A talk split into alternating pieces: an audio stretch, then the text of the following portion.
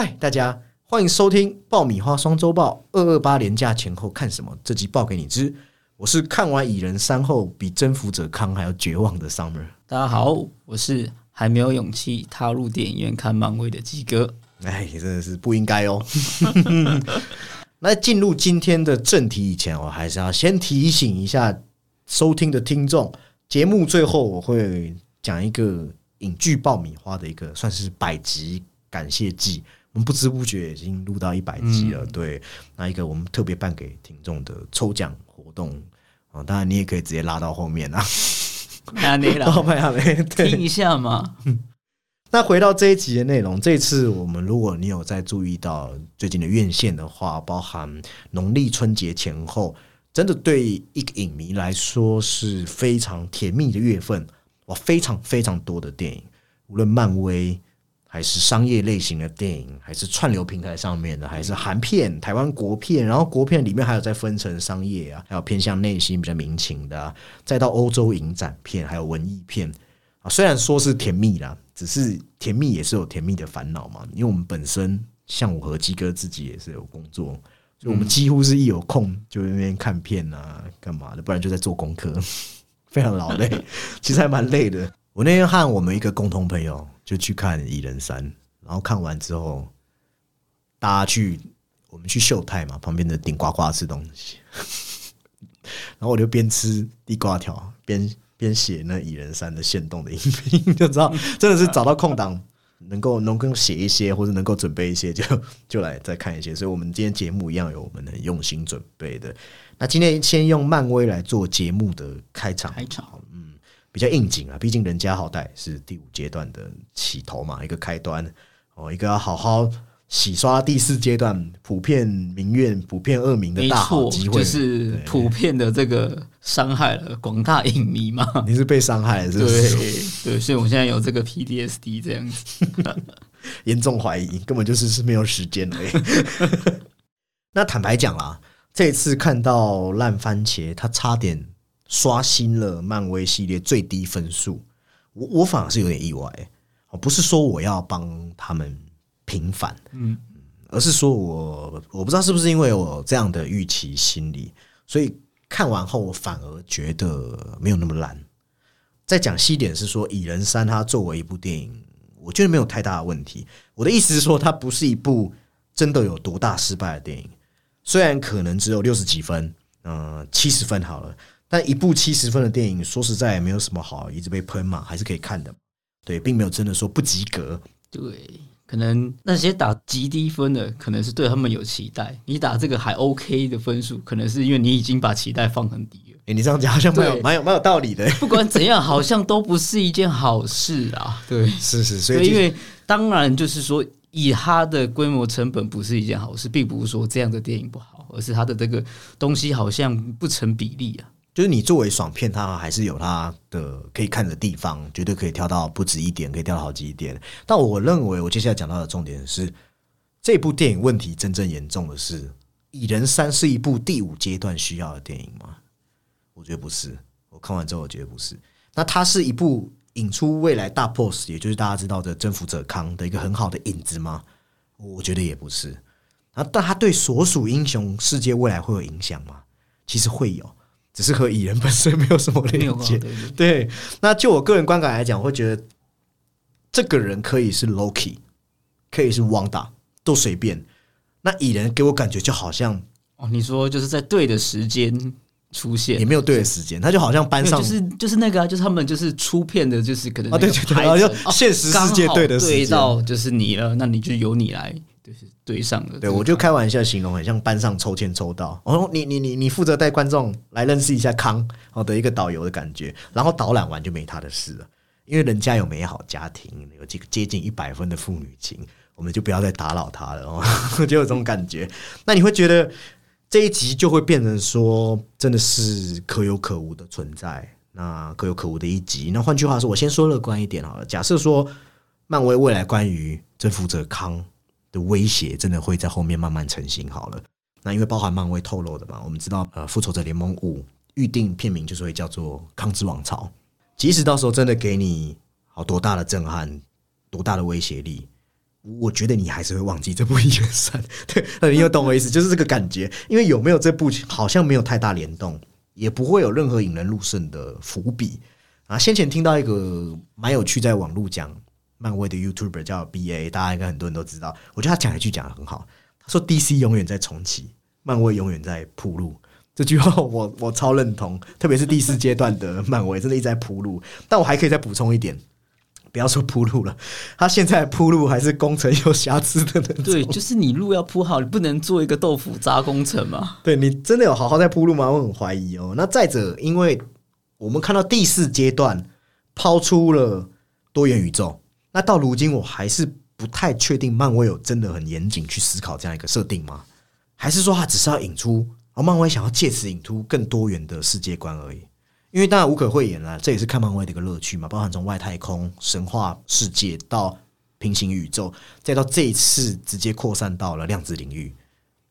视觉上一定可以给你带来很绮丽，甚至这是很多人赞叹，类似说《星际大战》的美术设计，那很浩瀚又能见到一些很创意和致敬融汇的感觉。那乃至于这是蚁人三，我自己特别喜欢的是中间一段，他用了薛定谔的帽的概念。分裂再分裂，一种脑洞大开的感觉，视觉上你会觉得有点猎奇的呈现，我觉得都不错。不过我觉得也是因为这样值得反思的是，如同《阿凡达二》会有的问题，新的世界代表新的设定、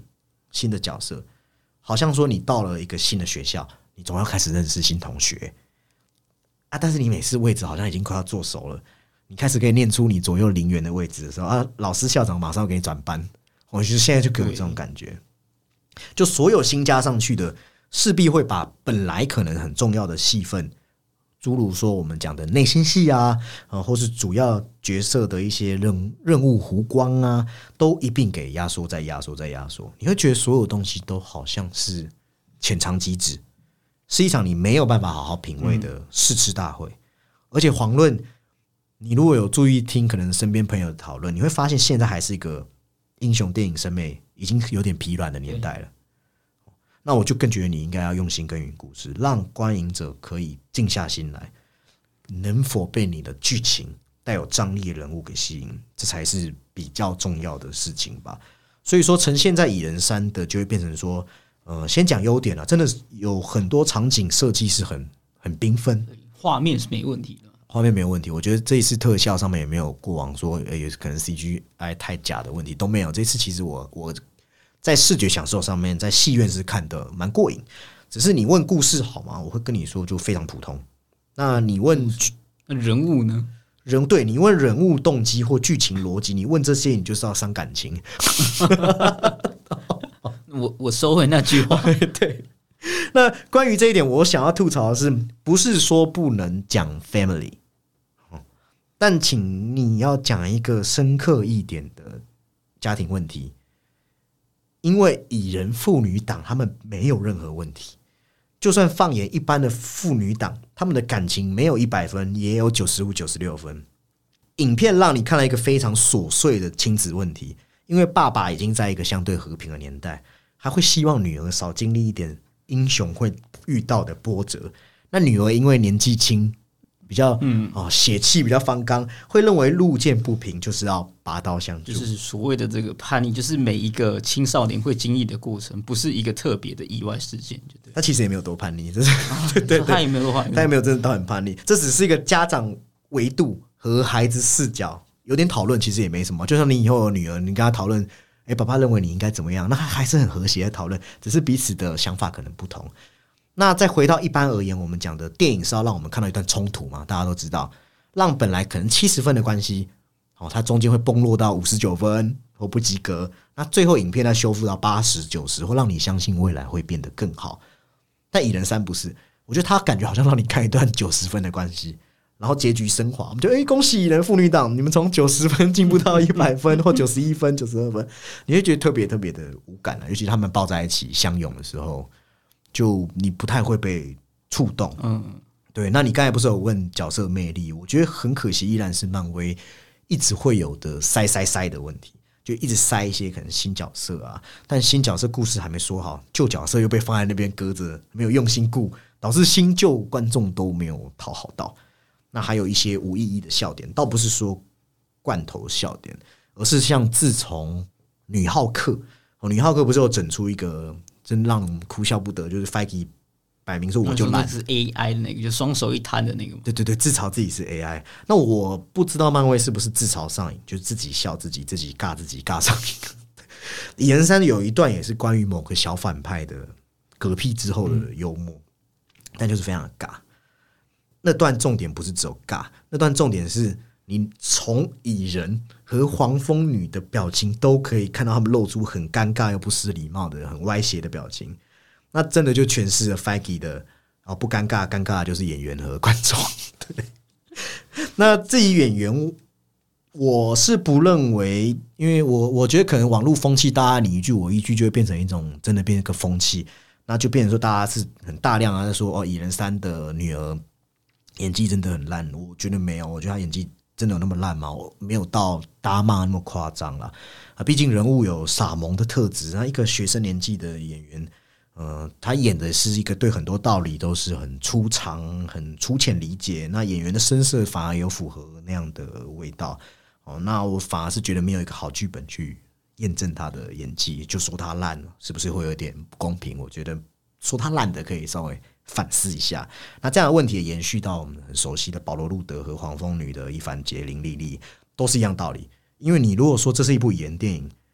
你看看来看去，觉得好像又和蚁人没有很直接的联系，就是很走马看花。你真的没有办法好好去看到他们经营这些角色，没有明确的个性，让漫威有点像是连续剧，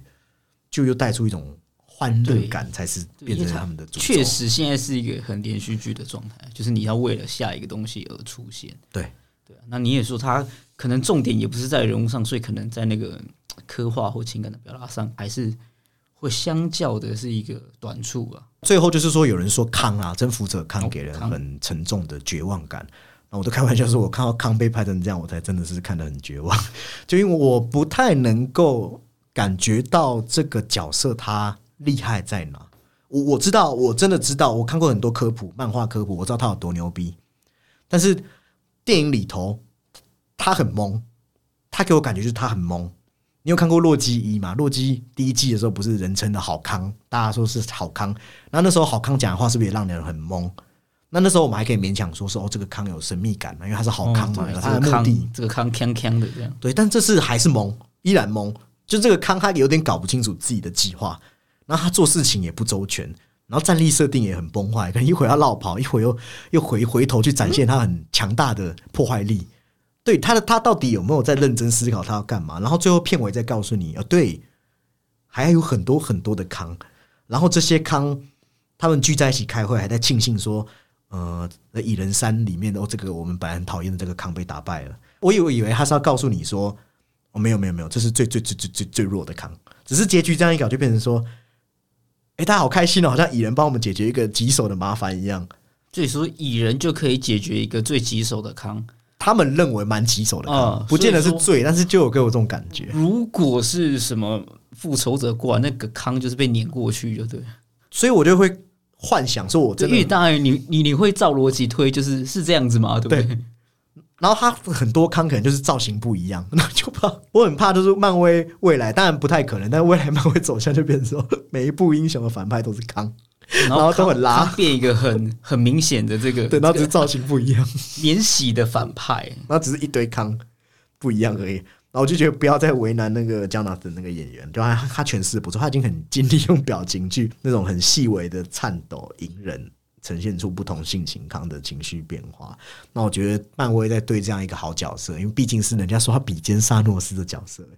可能还需要更周全的规划。那如果说漫威永远在铺路。但铺的到底是阳关道还是奈何桥啊？是童话英雄电影的末路吗？还是会怎么样的发展？我就很好奇。那也是我现在看英雄电影可能比较 剩下来的关注的点。对，但但你说可不可以有一些娱乐享受？我觉得是可以啦。对，但或许这部或是这个月还有很多更好的选择。这部选择就是我们接下来要聊的，依然是商业大片。那让我们把战场转移到回到台湾，也就是最近讨论度快要爆表的关于我和鬼变成家人的那件事啊。那我很怕念错片名，有点绕口了。对，因因为听说这几周全台湾那些售票员听到各式各样奇奇怪怪的片名，什么关于我变成鬼，关于我和家人变成鬼，一家人都是鬼。的，对或是说关于念不出来那种，对。那基本上打从去年金马闭幕，因为去年这部是放在金马闭幕，闭幕片，嗯，那大致上知道这样一个故事梗概后，我觉得很多人想法应该是和我一样的，就是这怎么可能不卖？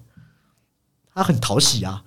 它很有趣啊，又能抓到我常常会讲的商业电影要抓的那个最大公约数的观众的取向，又给了一个那么有执行力的导演陈伟豪。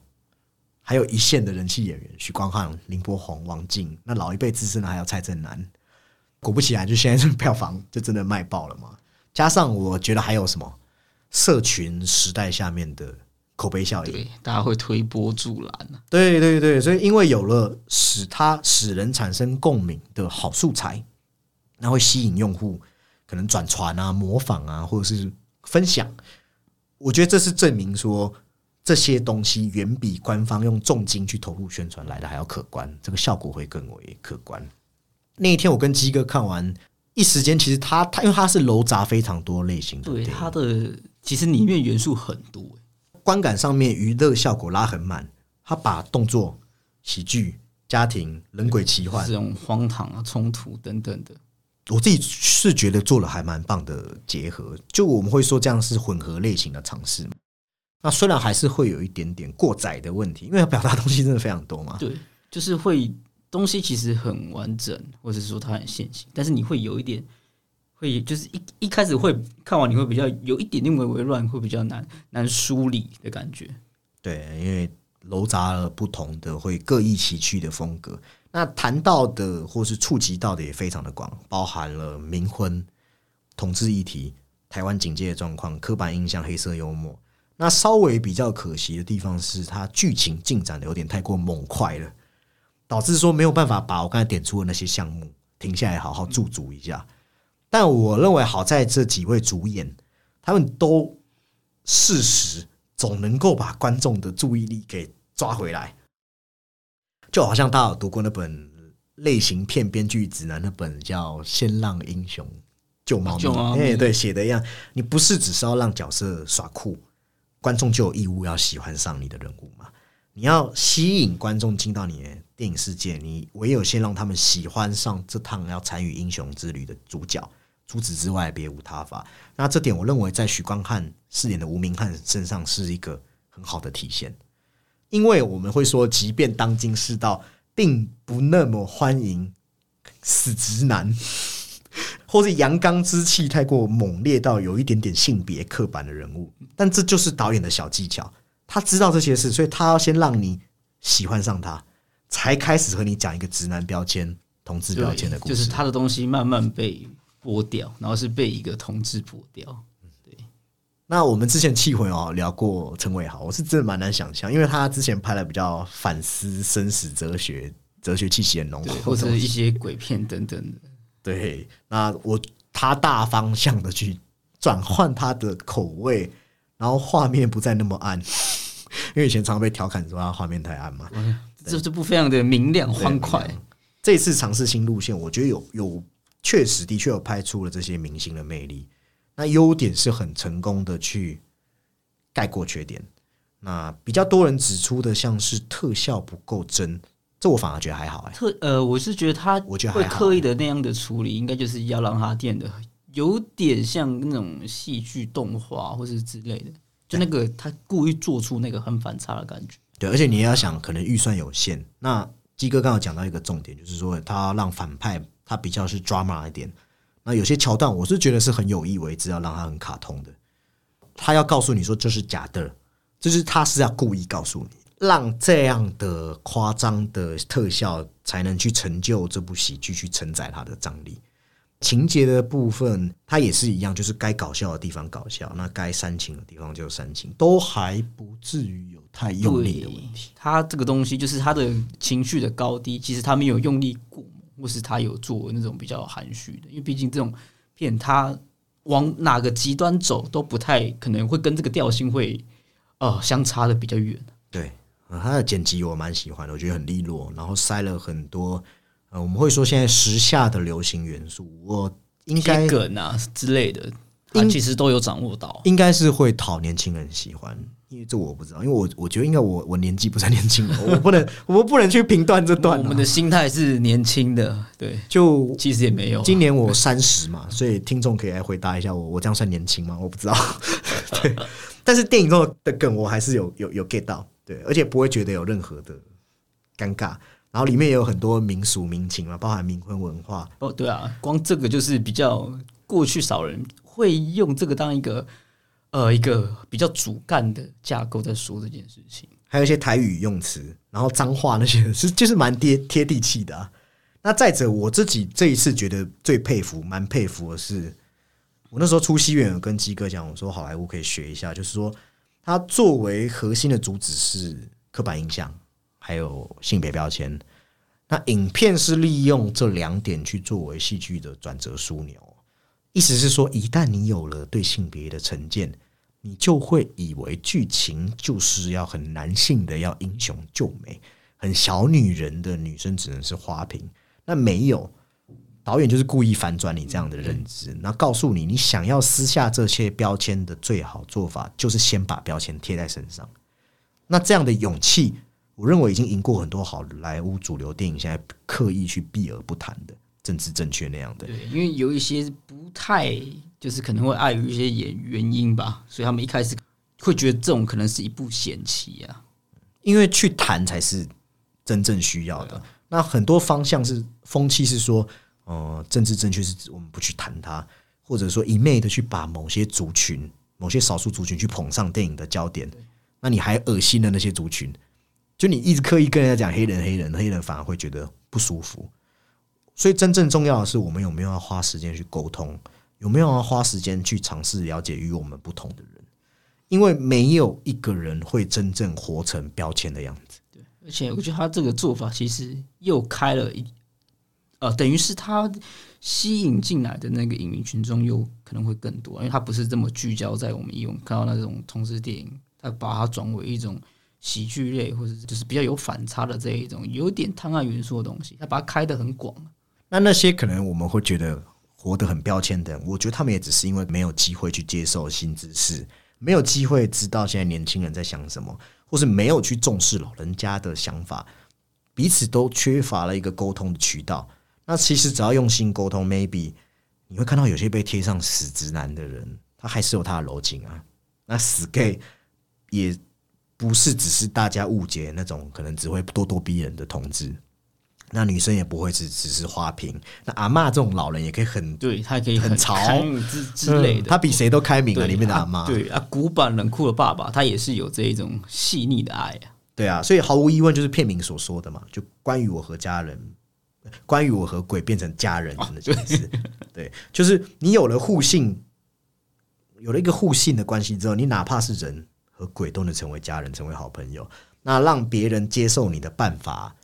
不是把全世界都变得和你一样，而是大家都接受大家的那样一点点的不一样。好，那我认为这部电影也是我们期盼已久的，像是台湾在继《月老》啊、啊气魂啊之后，证明我们也还是可以像韩国一样拍出这样娱乐满满，对，这种很具商业面、商业价值的，对，可以输出到外国的商业大作。那我认为有时候不要怕传统公司啊，就是你要把传统公司拍的精通，然后在既有框架内增添创意，啊，兼具幽默，然后再遵循一些可能韩片的什么催泪公式。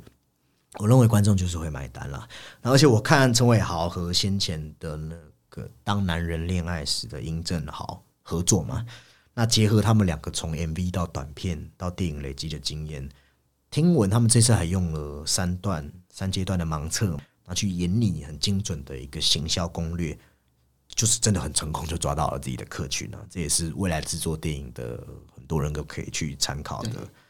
电影的主题曲我觉得也非常加分嘛，因为有蔡依林的加持。那他那对，就是做主题曲也有多首是引用，就是在对，就是实用啦。而且他那 MV 故事可以视为里面角色就毛毛的故事前传前传，嗯，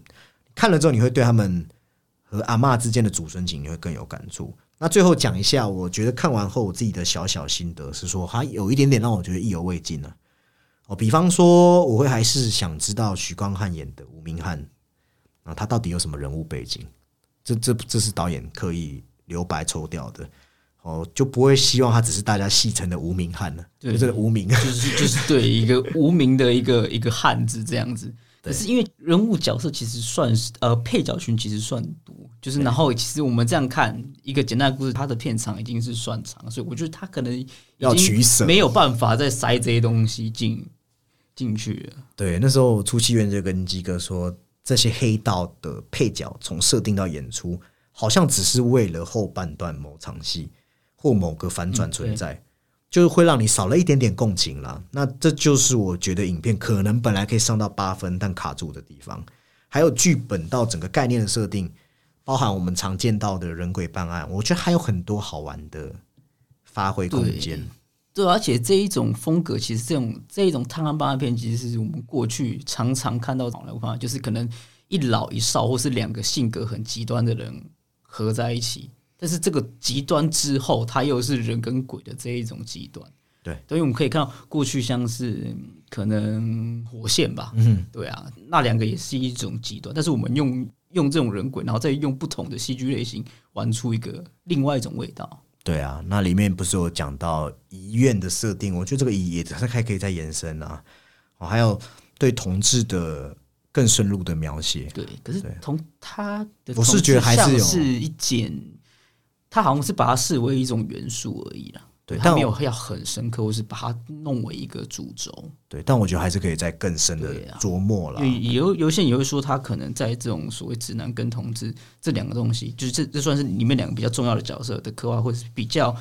比较刻板一点吧，没有那么立体啦。对，还有一段又一段的情节，一段又一段，就很多段这样，要怎么整合？完全整合进入故事，我我自己觉得这是陈伟豪一直以来的一个课题，但我我也不是在挑毛病啊，只是说人都要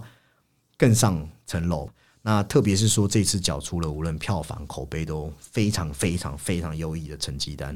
所以我也很希望他能够继续带给台湾很好作品。那包含我们之前跟雀雀有讲过，未来如果哪一位导演有机会像接近奉俊昊这样，就是输出全世界，然后还可以来抓住全世界主流目光的，我们对。陈伟豪期待是我到这么高了，对，所以才会比较严苛一点。嗯，好，那另一部今天要推荐给各位的同样是国片，但风格变成与《鬼家人》呢 有一点迥异不同，对，比较温情，比较抒情，画风骤变对，骤变了。台湾预计会在三月三号上映的《本日公休》这部片的卡斯同样也很精彩。是由带我去远方啊，我的淡蓝情人导演傅天宇执导的新片，那里面还有金马影后陆小芬，她演一位经营台式传统男子家庭礼法的一个务实欧巴桑，叫阿星。与年轻一辈的优秀演员，包含了傅孟博啊、石明帅啊、陈婷妮啊、方志友啊，还有两位男神，就陈柏霖跟林柏宏有惊喜客串。客串啊，对，还有去年的金马最佳新人胡志强都有尬上一脚。那他们演绎了一家人，或者说左邻右舍碰撞出的那样的亲情、爱情，还有一些自我生活的麻烦。这一次听说他的灵感取材是傅天宇导演他自己的家庭故事，就是片中那位经营家庭礼法超过四十年的女主角，原型就是导演的妈妈。哦，所以顺理成章的，他听说是把电影的主战场就直接拉到他导演的老家拍摄。老家，对对，戏里戏外就可以直接有一个相互呼应了。我自己的观影过程中，我有几段我是真的有被感动到，但感动我的不是任何的戏剧化桥段，而是真正的非常乡土本土的那样的华裔走甘愿收的，就是这个东西，它弄得很真的很生活。话，或者说这是可以是在你身边的邻里之间，或是你听谁谁谁的口中会出现的这一种形象，因为他没有，就是我们有时候会觉得可能古片有一些人物或、一些台词比较尬什么的，但我觉得在《本日公休》里面，其实都已经说真的是修饰的很好，就我们看完的感觉是真的是比预期好蛮多。呃，如果用三个字来总结，我会说是人情味。他用了写实中带有很细腻的人文关怀，去把。弥漫在台湾那样的在地生活气息都捕捉到了，像我们这一群，我知道鸡哥应该也有经历过，我们这一群真的有在乡下，有和阿公阿妈也非常亲近过的这一代啦，你会很怀念它里面的那样的人情人暖。那并且影片也有借用了传统产业的逐渐凋谢，除了是感叹物是人非，也代指了老一代与新时代的接轨是有落差的，有有一种交棒的感觉，技术啦，或是思想上，会有会产生误解。那可能新的刚来到，那旧的就忘掉。我不会说这是陈奕迅的歌词。那影片没有要批判，这是我觉得很棒了。他没有要说什么啊，这些小孩很坏啊，没有，这些小孩并不坏。影片中的小孩都不坏。对你说话就是你等于是否定掉了这整一代的人呢，他只是在告诉你，这些小朋友只是用着二十一世纪的方式去生活，他们的价值观啊，对啊，对他们用他们觉得的方式去关心着妈妈，他们也没有不关心妈妈，他们还是很关心妈妈，只是说理解认知上会有落差，这是必然。那会不会有惆怅？也自然会有嘛，这也很很正常。因为即便是小孩与家长之间再有浓烈的亲情，我们也不能忽略年龄之间就真的有差距嘛。那反而是同代人之间的惺惺相惜啊，相知相惜啊，触逼呀、邻里呀、隔壁户的好友啊，同样年纪的、同样年代的人，有时候才是真正可以读懂对方的人。也是可以鼓励家中的长辈啦，要多多和那些曾经的亲戚好友保持住这样的人际关系。就好比我们以后七八十岁的时候，也会被更更更更更年轻的人嫌弃啊，对。只是到时候，哎、身边这些七十岁的老人，可能像鸡哥我们这样的朋友，对不对？我们都是反而就会变成说是我们与之有共鸣的一群人啊，对啊。那监制是很有名的吴念真先生，他其实在最早的时候，他看见这故事原型的时候，他就告诉导演说：“哎、我觉得你一定要把它、拍下来，因为他认为《本日公休》它呈现了台湾熟悉的一样熟悉的共情共感，描绘了就是一辈子认真工作的普通人的样貌，没有什么远大理想。对，你不能说没有远大理想，就是他们的东西是很很对应，就是他们很踏实的对应在生活上啊，对，所以才会对看他的每一个他的孩子们，他都会有一点点不解，为什么是这样子？对或有对应到李国修老师讲过，就是你一辈子把一件事做好，就功德圆满了嘛。那很贴近台湾老一代的生活经验，而且那样的即视感，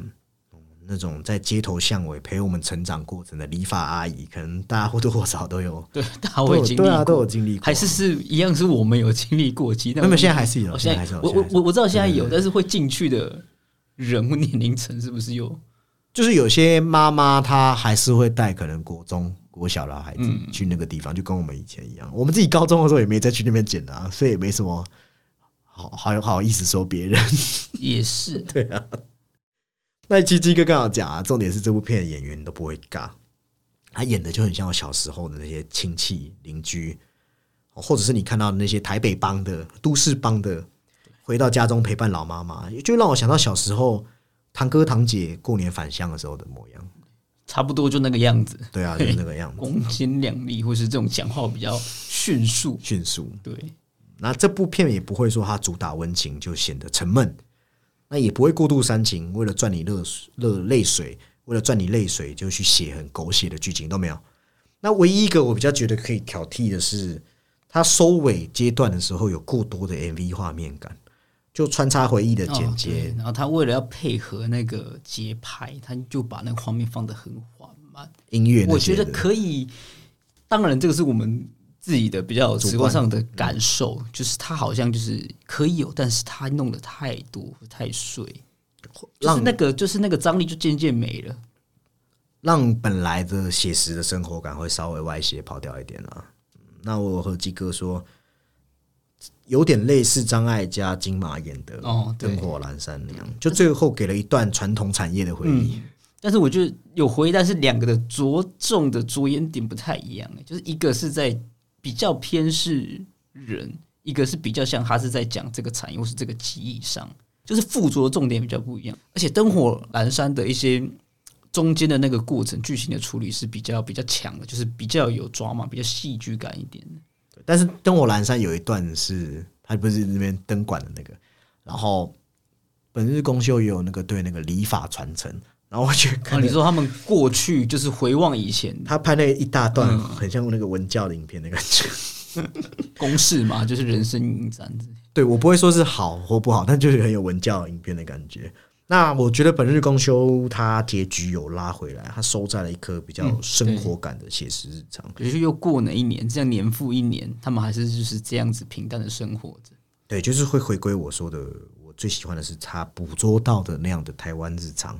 那无论是悲的，无论是喜的，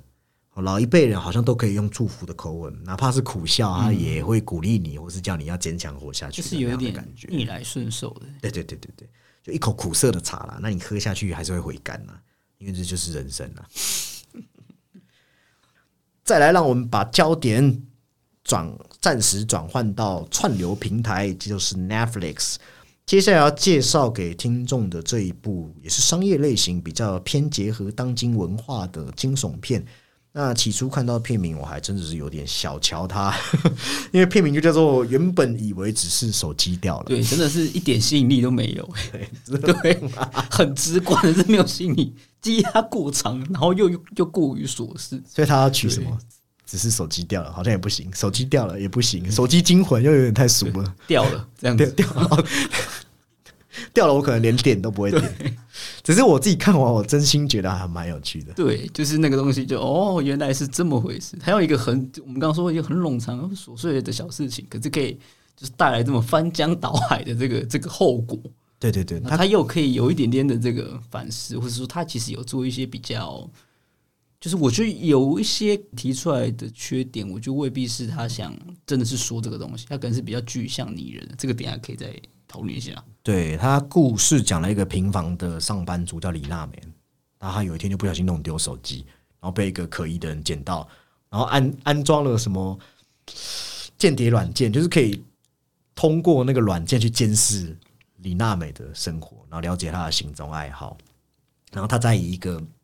陌生男人的身份接近他。那虽然你觉得好像没什么，只是他就是慢慢慢慢侵入他的生活，那那个李娜美人生就变得越来越危险，一步一步走入毁灭。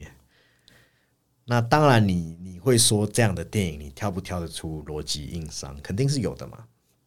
只是就如同所有惊悚片一样啊，一定会在那个 moment 哦，那个 moment 发生一些最重要的转折点。我觉得这部分都是可以接受的、啊，唯独什么？唯独我觉得这部片为了剧情，把很多警察的桥段都给降智了。哦，对，就是我要讲，就是那个警察怎么好像只有这两个人埋头苦干，然后他们非常的冲动，而且这么危险的杀人魔，你没发什么通缉然后？就然后跟警觉们好像都没有什么协作这样子，然后是把把某个人物置于一个蛮危险的空间这样子。所以我就开玩笑说，我会觉得全世界的警察应该都很想对商业类型电影提出控告吧？为什么每次到这种类型的片，他们都会被当成白痴呢？那不过影片的题材我很喜欢，我觉得它有营造出幽闭的隐患、侵入私生活的恐惧，一些视角的这种转换上嘛，对而且有带出手机虽然连接到庞大的社群媒体，但明明是如此，为什么我们人与人之间的关系反而是脆弱不堪的？这种社群之下的人心惶惶，带来一种，它就是双面刃嘛，嗯我觉得这才是影片要表达的重点。而且导演也不是说，呃，你也知道，举凡没有不敬的意思哦。举凡麦克贝，他可能就是用很灯光、很绚烂的方式去拍一部商业电影。手法啦，对，对他是走手，但导演不是说他只是去拍惊悚片，然后不光只是以说呃很刺激的元素，因为有一个杀人魔嘛，那种无所杀人魔的无所不在的那样的张力，他是很用心在视觉语言上面下功夫，包含用李子的意象去贯穿这部片啊，用鲜艳的红色来带出男主角的那种危险性或是用水来带出被溺死。我认为这都是，尤其在被溺死，我觉得这是一种我们人当今在这个广大社会里面，就是被淹没的这一，对有人听有人听得到你发出的求救信号吗？没有。不只是人群、资讯等等的这些东西都快速又拥挤，那可惜的就是说，因为我我很喜欢这部片反派的演员，因为我觉得他诠释到有点让人不寒而栗。哦，比空洞还空洞的一种纯邪之气的那个 BOSS。对，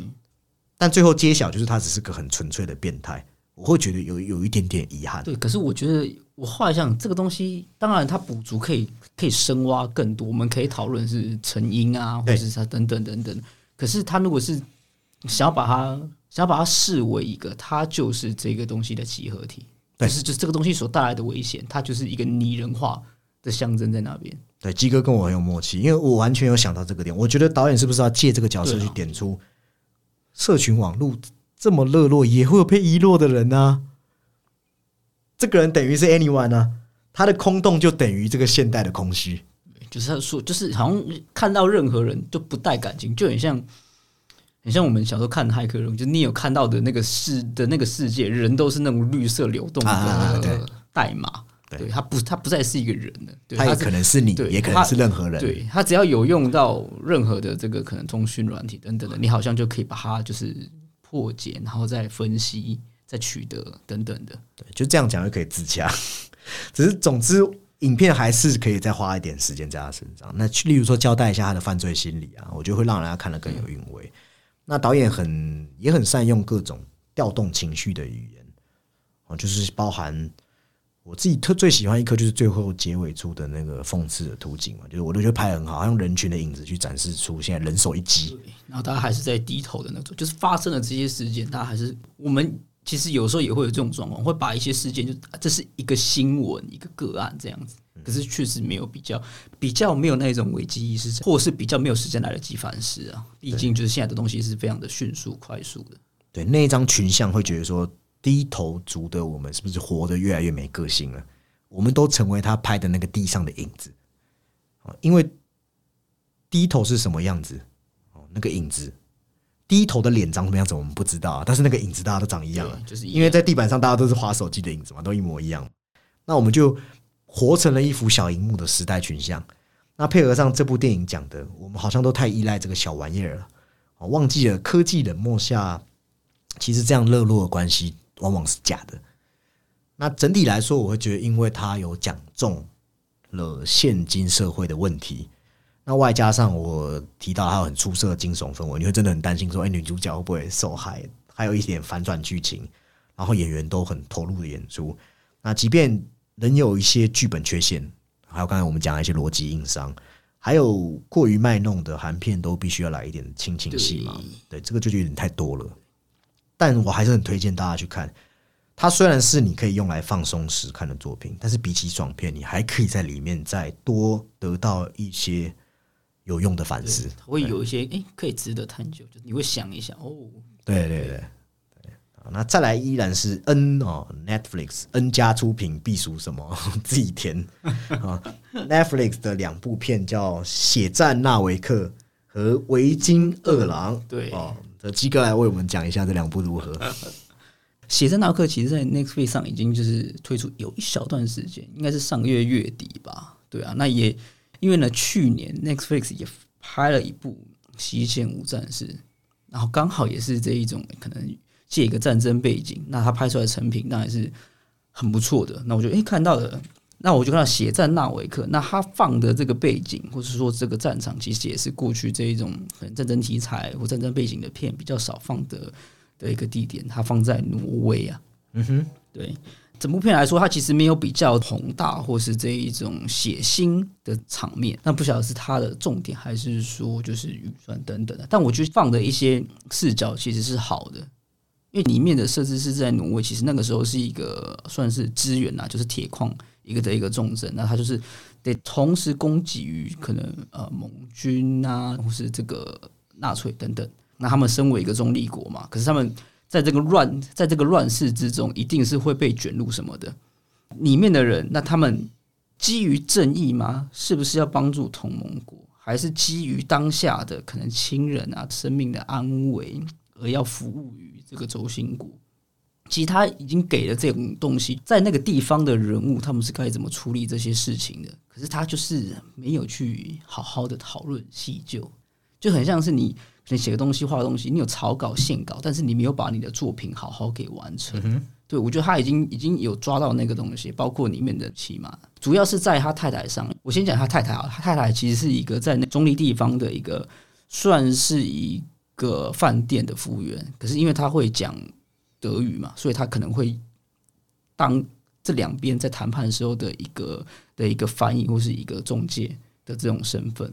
那很多的这个纠结跟选择会在她的身上。那她的丈夫呢，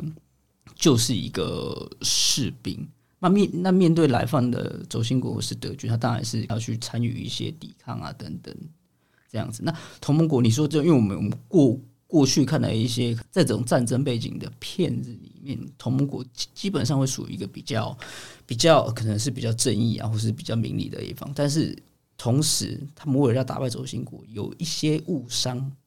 的状况下，就是我刚最前面提到的那个选择就会出来了。所以总结来说，这部片不会说它差强人意，但它真的有点可惜。对，就差一口气的，对，就差一口气，因为他其实还有面对就是那种周遭人的不理解嘛，就是你怎么可以，就是那些挪威的那个城镇的人民会可能觉得那个太太怎么可以帮助走心国等等，但他的儿子已经是。有点算是有一点呃命在旦夕了嘛？那那个时候的人该做出什么选择呢？对啊，那后面其实丈夫慢慢慢慢的最后面也是有点算是理解或是原谅啊，就是这两个人其实他都有自己深刻的的描写的空间了。嗯，那我就比较令人比较感慨的最后的结尾，他其实有上了蛮段就是文字嘛。那一场冲突之后，其实呃双方同盟国跟轴心国之间的这种呃，他们其实。在里面是英国跟德军啊，他们其实也没有多做的停留或是怎么样，就这样离开了这个小地方。这场战役在二战上其实是一个就是一个很小规模的冲突，但是在里面的人就是不管这东西是多大多小，那个时候的人的生存总是摆在第一位的。另外就是维京二郎啊，刚刚说。是可惜不到差强人意，那这部就真的是差强人意了，就真的是烂。对，引用你讲更用，引用你讲更重的词。对，没有最后脱口而出的还是你，我只是在旁边做一个，对，就是这样。是看的是你耶。对，那这部片就是啊，还是也是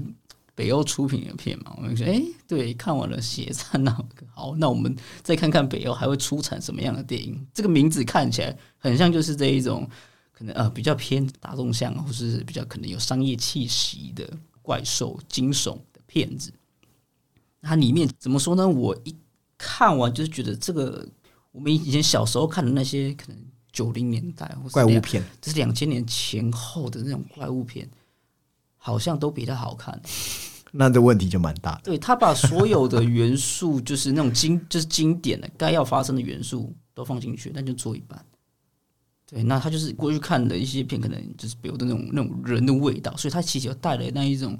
家庭亲情的拉扯，或是重组家庭间的亲子关系如何相处、如何谅解，但他都是跟他的真正的冲突戏都一样，他都只是有一个元素而已，东西都做一半。然后那个狼应该是重点，没有他也没变成狼人，他就是一只比较大只的狼，比较大只的，他最后蜕变之后是一只比较大只的狼，然后他有。他蜕变完嘛，他其实也没有跟你过多的这一种，就是我们就是你看这个片，你知道就是要看什么，就是要看那个狼怎么屠杀，也没有。你你发现哦，他引发了一个屠杀，咬了一个人，那之后就是大家要下一场戏就是这整个戏，就是你大概知道里面一个有，其实里面有一个这样子，他就是用口述很多东西。那你大概知道他口述了这个这个狼的来历之后，你大概就知道，嗯，这个片好像接下来就是跟你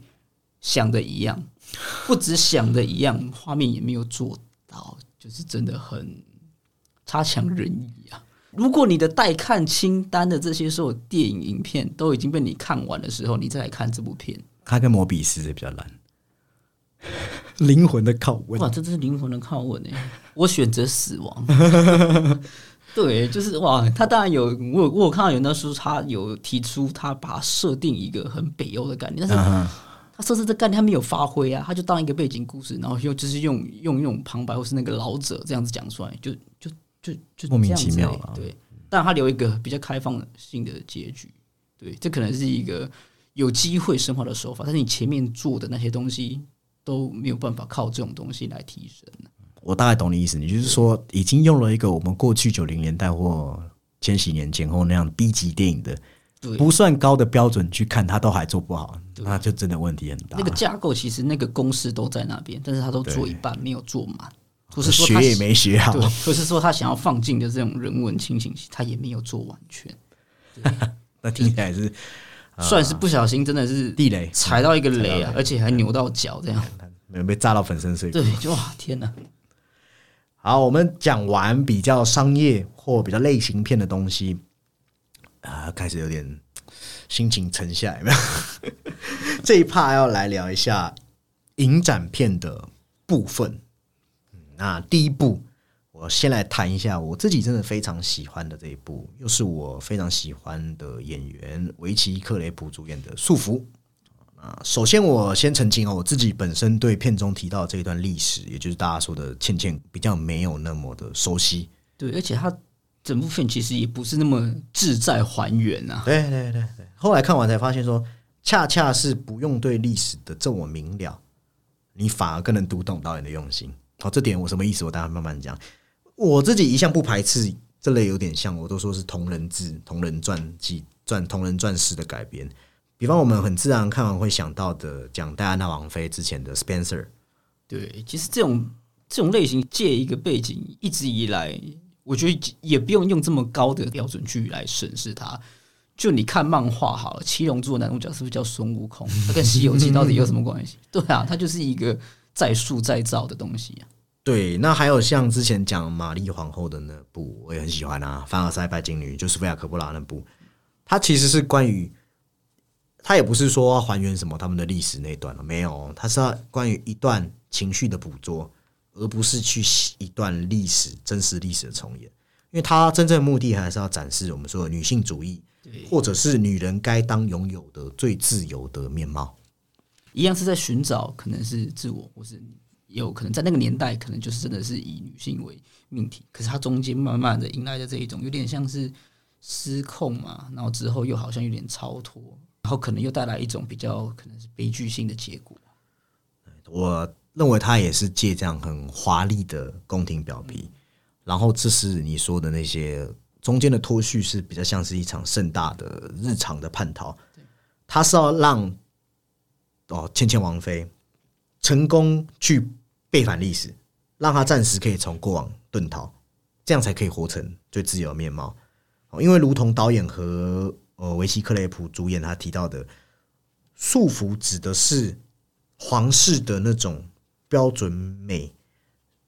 包含你用马甲把自己勒紧的要命，只为了体面而好看，或是我们之前在看 Spencer 戴安娜王妃，我们看到她还要去刻意的去量体重，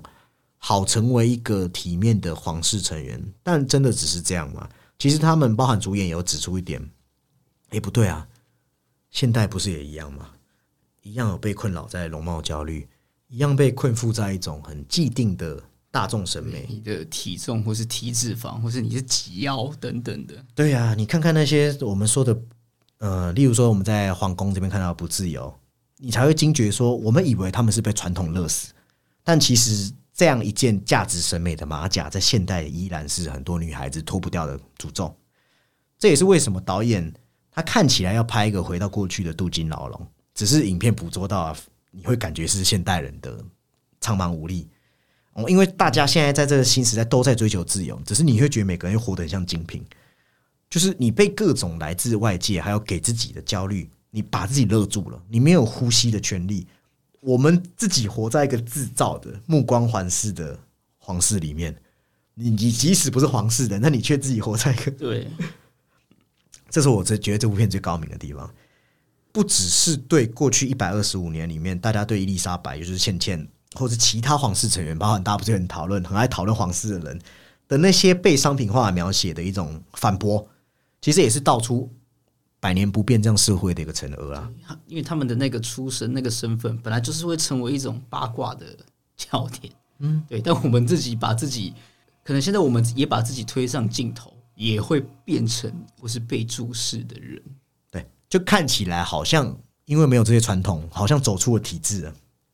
哎，结果没有，我们把体制内化成了一个自我内在了。哦，我们还是一样变阶级的陈列品，而且看起来哦，大家思想好像都很开放、很先进，只是实际上你还是被各种审美标准绑架了。对，但那只是大家没有可能很直白的，因为这样讲可能很伤人，或是不符合这个社会善良风对气。但其实那个大家是有一个默契在里面。所以我觉得导演是他无异于彻底否定这个好像常常被我们讲万恶的旧社会，也无异于一昧歌颂新时代。他是把这新与旧之间，其实社会对个体还有人性造成的隐秘影响，还是很优微的去呈现出来。那从角度看，导演没有去忽视这样的外部社会巨变的时候，你会发现这些旧风俗还是一样是深入人心的一个现实啊。就像我讲，大家还是一样闭关自守啊。所以由此这样理解，我会说，生在那样年代的倩倩，她不一定要是谁，她也不一定要是倩倩，她可以是任何人，只要这个人可以代表那样的生活就好。我觉得这部片是要对自由的一个宣告，他让倩倩在这部片里面根本就不倩倩的，她可以想说什么就说什么。那对照的是，你会看到它里面的电影，因为里面不是有一个在录制声音叫路易普林斯的摄影机，它里面还是一部默片，还是一个哑剧，它记录下来的只是无声的呐喊。那里面倩倩不是有建议他说，可以让机器提前录制好声音，不仅仅是因为他很会呃，对于影像的理解已经超出了一个时代，不是像巴比伦那样，而是表明他的思想是远远领先他的这个时代思想等等，本就是已经是领先于这个时代，只是那个时候他会活，必定会活得很挣扎啦。它代表的是一种意志，并且给了我们看到的这一部电影有了一个自我意识的维度。换言之，这部电影就是告诉你，他想要说什么就说什么，想做什么就做什么，是个绝对的自由。因为《束缚》是一部二十一世纪的电影，不仅仅导演是要让他故意变得很现代，也是因为他可以，因为自由本来就是超脱任何无拘形式一直都存在的。所以这部电影就会说，我们讲的它几乎是完全的杜撰、虚构的，充满了对历史或者说是刻意的不准确，还有一些时代的谬误。那片中这些建筑，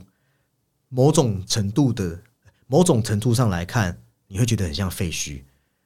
那这样的隐晦无力，我觉得就是他要讲的主题。对，就是很破败，但是整个基调是很很美、很唯美的。对，而且这样的破败，无论是对现代还是对过往的隐喻，都是一个非常有氛围的图像隐喻。好像每个人都想要讲什么，但是却都变成了一种被静音，发声全然被静音，一切都只能在无言中去汹涌翻腾。那也有助于这部电影去捕捉到我说的那样最隐蔽的一股情绪，然后把伊丽莎白再描绘成一个生活在旧世界的现代女性。那还有鸡哥讲到的，在这部片他可以做任何想做的事，但是却没有任何人支持他。这样的二分法虽然很刻意，但是反而就会让那样充满不安的感觉是布满渗透整个影片。就对于他的那个精神，或是对于他的身体，都是都是你知道，他这这是有一个双重性。对，所以倩倩身处这样一个压抑的时空，虽然是很疲惫困顿，但是我觉得她唯有以果敢的灵魂来不羁，才能在这样的灰暗的年代，去解放属于真正属于女性的自由啊！因为包含主演他自己也有讲到说，他真正的戏里戏外，他脱下那些马甲的时候，他好像才得到了真正的自由，因为终于可以好好大口呼吸那。看起来真的很就是很难受啊。真的很难受。我觉得这样的表达，如果因为我们之前有赞美过像维基克雷普的演技，那没有他的精湛演绎，这些关于叛逆、关于自由、关于立场的讨论的声明，我觉得可信度都会大打折扣。他仿佛是在告诉你，我的外貌是我的自由，我的电影也是。好，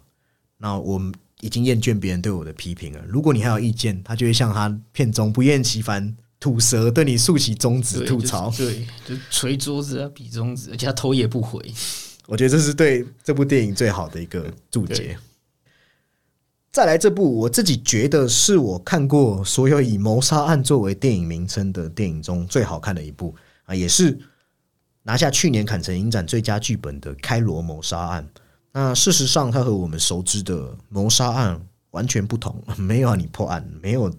侦探解密，也没有惊悚悬疑，对，取名为谋杀，其实里面更多的是一种一种呃猜忌，有点像谍报了。嗯，就还是反而是更引人入胜的故事，然后有一个很张力十足的剧本。明面上是要讲一个宗教学校的权力意味，也就是权力交棒的时刻。那背地里又关系到国家政治、军事。那你会看到这样流窜在权力欲望中的这样的人心诡谲。都知道，台面上这些政客啊、校长啊，大家都需要体面，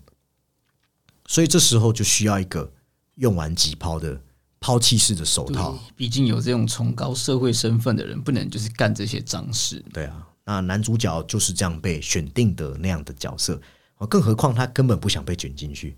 但是我越是贫困，越认真向学，背景越基层的，反而会被选中。对啊，因为这种东西就是他们比较比较单纯，或是比较可能具有韧比较任劳啊，比较有草根性的。就是你想嘛，那些比较低收入户，或是比较没有人去问闻关心的人，一旦他今天出事，可能就真的被谋杀好了。媒体会报吗？没有啊，媒体付钱了事，他们也可以就是轻易的把这些新闻给压下。警察、司法的我的人啊，强雄 哦，怎么跟我玩？怎么跟我斗？对。那对于这样一个我们可以说是近乎接近于白纸的男主角，那这部电影就是要让你看到他会否轻易被权力角力的关系给搅碎。还是说为求生存自保，不得不他只好让纯洁的心灵去染上了一些黑污渍。那这样的电影就布满了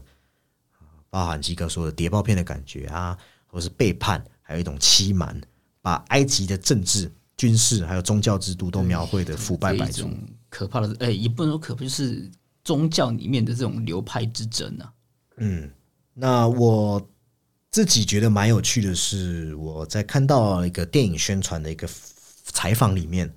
那导演有被问到说，这部电影是不是在批评伊斯兰教啊，还是说埃及的相关政治政权等等？那导演只是简单的带过说，没有没有没有没有没有，这只是一个虚构啊虚构虚构的故事而已。那我就觉得，嗯，是啊，导演当然有他不能讲的了。那导演没说的，其实也是这部电影没说的。是一模一样，意思是说他是很高明的描绘一个看起来蛮暗淡的权力图景，但是不是在暗指谁，有没有在指向什么政治的讨论？我觉得大家心知肚明就好。对，就是有些东西就是就是大家也不道破嘛，导演自己本人可能也不想当小波块啊等等。对啊，那这层不道破，又刚好影片也有刻意拍出这样的这样的氛围。那不管是片中我们看到所属国家的败坏文化，还是我们常常讲的资本大国。或是集权国家、威权国家，乃至台湾啊，先不讲做官的啊，因为一昧的去骂做官的，好像大家都听腻了嘛。但是我认为，像是对于思想的控制，比方说贪腐的黑金、权力拔河，其实早早就伸向了校园。片中也才会有一句台词，我觉得写得很好。他借有了第一位白手套的话去点出，说跟男主角说。你的灵魂是纯洁的，只是你在这个地方，也就是你在学校越待一秒，就会越越腐蚀这样的灵魂。那也就是在这样的残酷的环境中，男主角就越来越像一只待宰的羔羊一样。那你会很感叹说，官场黑暗啊，这是老生常谈。但是更令人感叹的是，我觉得更令人感叹的是，很多人好像早就习以为常。因为你到哪边就是也不也不用说官场啊，就是职场或生活圈，只要跟钱跟权扯上关系的，大家就是你知道会有很多的，就是大家会很竞争啊。对，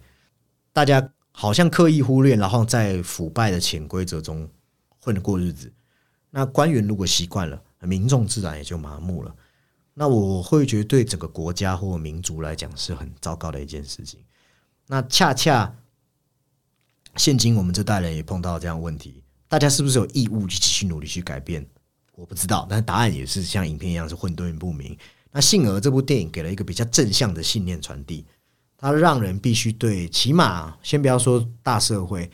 对自己的正直要保持着一种自信心、一种信心。他用信仰建立起自己的一套价值体系。哦，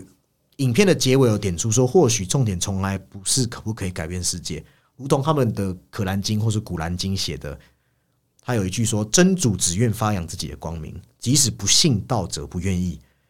那我觉得这句话很适合作为这部电影最后最后面，还是就是他跟那个长者沟通之后，其实他们的那个东西是互相用一种思想或格言上的对谈嘛。彼此反而会更能就是在他们各自所虔诚的宗教里面找到一个频率，找到一个认同。对，呃，我觉得这部电影是偏比较内敛，嗯啊，但是其实还蛮好看的。因为很少会对伊斯兰教国家的这一种宗教里面的派系或是一些斗争，很少会把这种背景设在这边好，那我们今天的双周报讨论在这边结束。那再来这一趴，我们有说嘛？我们影剧爆米花其实已经来到了一百集了，当然也很感谢听众为这阵子的支持与收听。终于来到三位数了，愿意听我们的哈这样的微博的观点，唠唠叨叨，对我们也算是很感谢各位。所以这一次的呃，想出来来来回馈一下啊，现在讲一下这个抽奖的机制，主要都是针对听众啊，所以我们就不会在 FB 或 IG 特别去发文提这件事，就有听的人才有。第一个奖是最佳五星评论奖哦，就是大家可以在。Apple Podcast 帮我们留下一个五星评论，哦，记得要评论哦，不是只是五星而已，五星评论，说出你喜欢我们的看法。那如果你是 Spotify 的，你可能就要去装 iTunes 或是什么，之前留过的，你就把之前截给我也可以，就是你之前是你截，对对对对，但我们都知道谁是谁哦，所以你不要去截别人的，对，不然就很尴尬，你是就就现行了，你就留给我们看，那我们会选出来，那选选出两名哦。那一名可以得到蚁人的一个方口的公仔，那另外一个可以得到征服者康的方口的公仔。那我我们是随机啊，所以所以没有可以选。就你可能很讨厌征服者康，我只能跟你说一声 抱歉。你可以再拿去可能转换我是赠送嘛，对不对？对对对对对，这个我们没有要那个。那再来一个是最佳听众奖，哇，那就是如果你你真的留不了评价，或者说你对 Apple iTunes 这些不熟，没关系。最佳听众奖就是说。主要我希望你是在 IG 的线动啊，那 FB 的贴文也可以啦。就是你到线动，啊 tag 我们，或者贴文 tag 我们，然后呃，可能你挑某一集哦，说说喜欢我们的理由，或是 tag 我们，鼓励我们说一些鼓励我们的话，哎，这样就可以了。然后呢，因为你 tag 我们，我们就会看到嘛，那我们就会把你截图下来，然后接下来我们一样会进行一个自行的抽奖，然后选出一名，我们会。会给他一个闪电侠哦，闪电侠的麦法兰的公仔哇，漫威跟 DC 都有，对，漫威跟 DC 都有，都不得罪哦。所以就是，呃，这个我们应该会在呃会在三月初的时候哦抽出这个得奖者。哦，那除此之外啦，就是因为这只是奖品了，我觉得我们跟听众这种内心的交流啊，我还是非常欢迎大家可以来来跟我们聊电影啊，或是来给我们提出一些无论正向。或是负向的意见都可以，或者是有什么想听的主题都可以尽量跟我们讲，我们都会尽量排出时间哦，哪怕在双周报留一个小版面聊都可以，好都可以。对，好，那最后一样感谢大家，那我们节目会继续努力下去。对，那我们本期讨论这边告一段落，拜拜，拜拜，谢谢大家。这